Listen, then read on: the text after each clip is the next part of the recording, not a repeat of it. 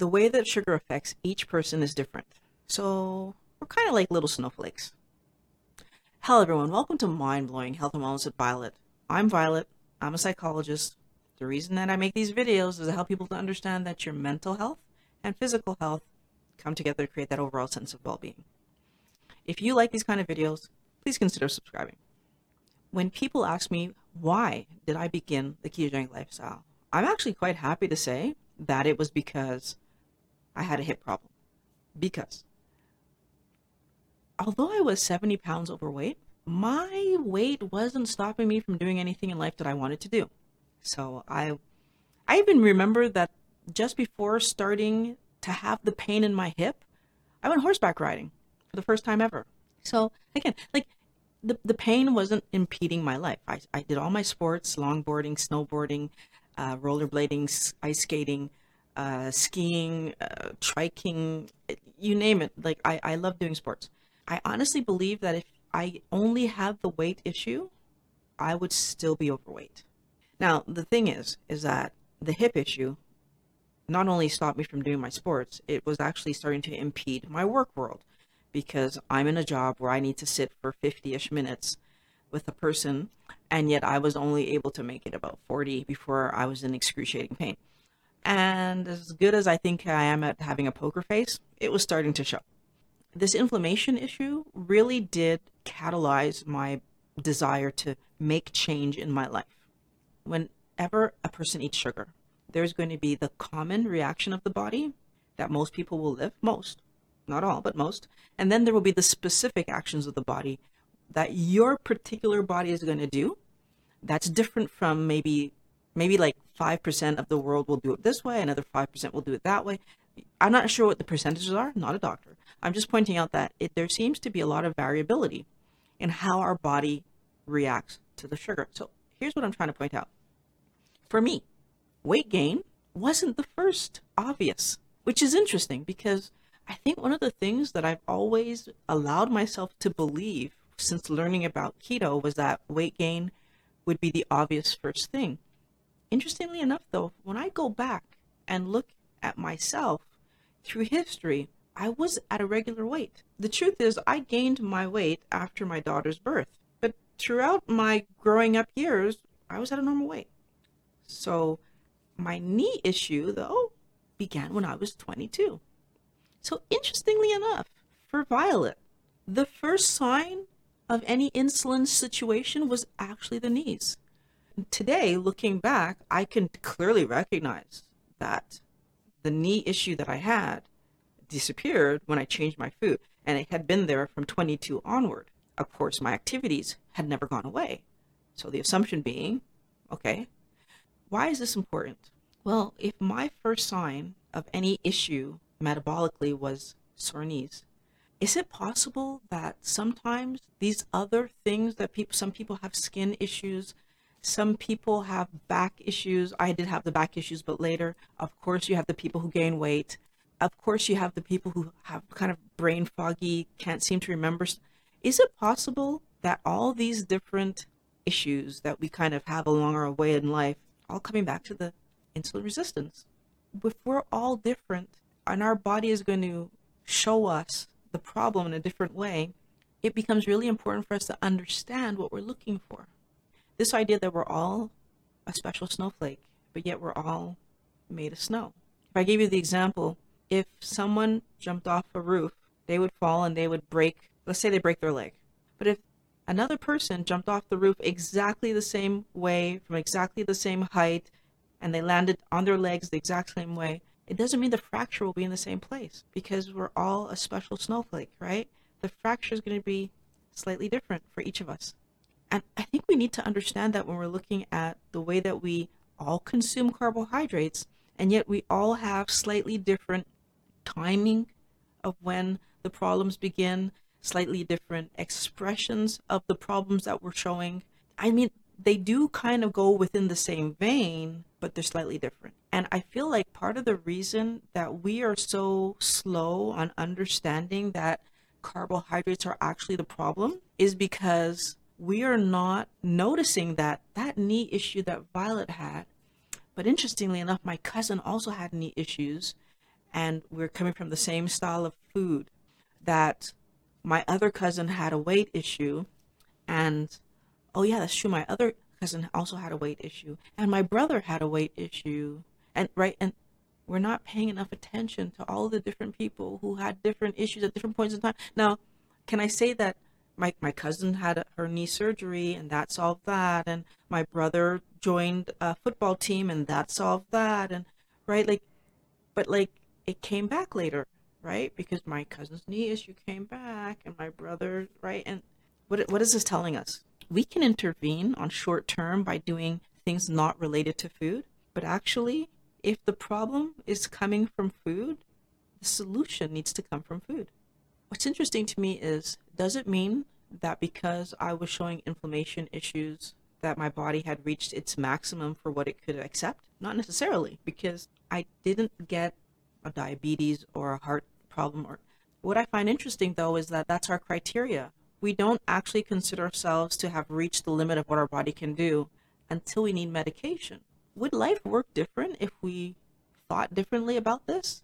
What happens if we decide that we've reached the limit of what our body can do when we start to feel uncomfortable? So that discomfort becomes the threshold, not life threatening becoming the, the threshold.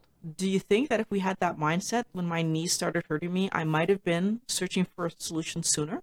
Maybe. Maybe I still would have contributed it to all the sports I was doing. I do know for sure that when my hip issue happened, I hadn't changed any sports. I hadn't increased any sports. And as a matter of fact, I was in a little bit of a break when it started between between seasons. I feel like that was what caught me off guard and allowed me to say this is something different. Had that happened in the middle of ski season, I probably would have just thought I hurt myself. It's tricky because the things that we're looking for aren't obvious, at least not to a layperson, not to a not a non-doctor, and even some doctors don't see these patterns as related to what we're eating. Okay, does not make it more difficult, and I I think the answer to that is yes, because we're all special snowflakes. Our ability to pay attention to how our body feels different based on what we're eating absolutely matters. The only way that that can actually work, though, is that we know to check. The only way that that can actually work is that we become uncomfortable. The only way that that actually works is that there's something happening that's bothering us on some level and we're trying to solve it.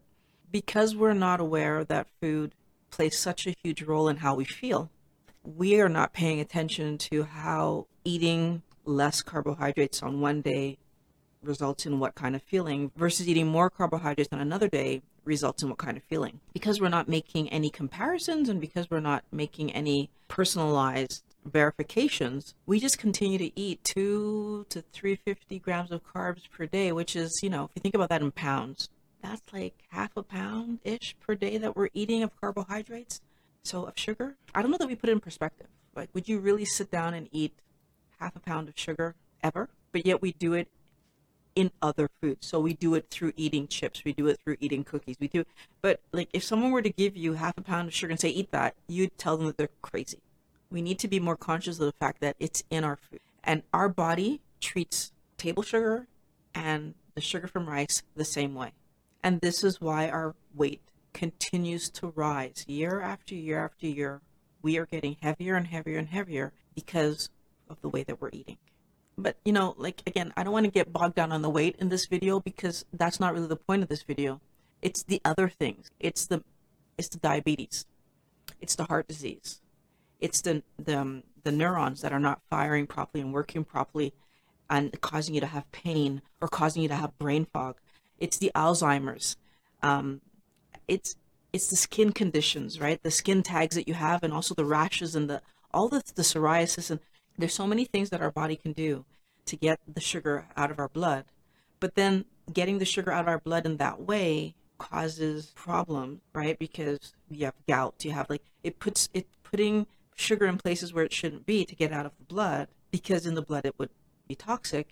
So we end up with all these situations that we're not necessarily linking back to our food, but we should be if we don't accept that each of us, so each special snowflake is going to show their sugar problem a different way, then we also miss the point where that the sugar problem is the actual problem. And we end up with doctors that are trying to treat one small part of the problem, not realizing, so they're treating the outcome rather than going to the source and say, oh, if you stop this, this problem won't be there. So, for example, what would happen if you went to your doctor and said, I have like, you know, these yellow stains on my fingers and I, I really want to solve that. And so your dermatologist gives you something for the stains on your fingers. And then you go to your dentist and say, like, I have these stains on my teeth, this yellowing. And so your dentist gives you something to help clean the stains off your teeth. And you go to another doctor and say, I haven't been breathing properly. And like, so the doctor is only focused on helping you to breathe better.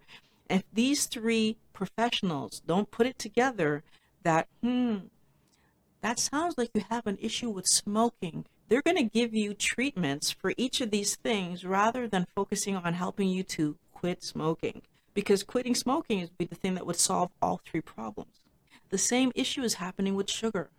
We're focusing on the diabetes, we're focusing on the heart disease, we're focusing on the skin condition, we're focusing on like all these inflammation, we're focusing on all these things that are the result of you need to cut down your sugar understanding that sugar is at the center of not only your weight issue, but the other metabolic things that are happening is going to be the thing for you to, to help you to understand why am I feeling the way that I, so why am I physically feeling the way I'm feeling? Why do I have the conditions that I have, whether it's inflammation and joint soreness, whether it's excess weight, whether it's the beginning of diabetes or heart disease or high blood pressure, or when I back up and I start to understand that, oh, all of these things link back to sugar, taking the sugar out of the equation at the minimum helps you to know, okay, now it's not the sugar. Is there any other reason? So for most people, taking the sugar out of the equation means that, okay, great, we solved it. And for the few people that it doesn't solve it for, then you need to start look at what else is happening here. Again, making sure that you took all the sugars out, the fruit, the rice, the all the sugars out before you decide sugar isn't the culprit. Thank you for watching Mind Blowing Health and Wellness with Violet. For all the people who are new, welcome and please consider subscribing. My Wellness Warriors, I'm always happy to see you back. I want everyone to know that I do have a Patreon account, Patreon forward slash Violet Reveira. You can go there if you would like to contribute to the production of some videos.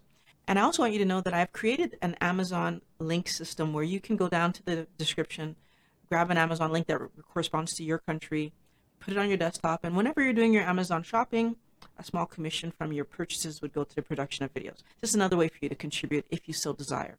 I really do love making these videos for you guys. I look forward to talking to you every week, and I will be back next week. Have a great day.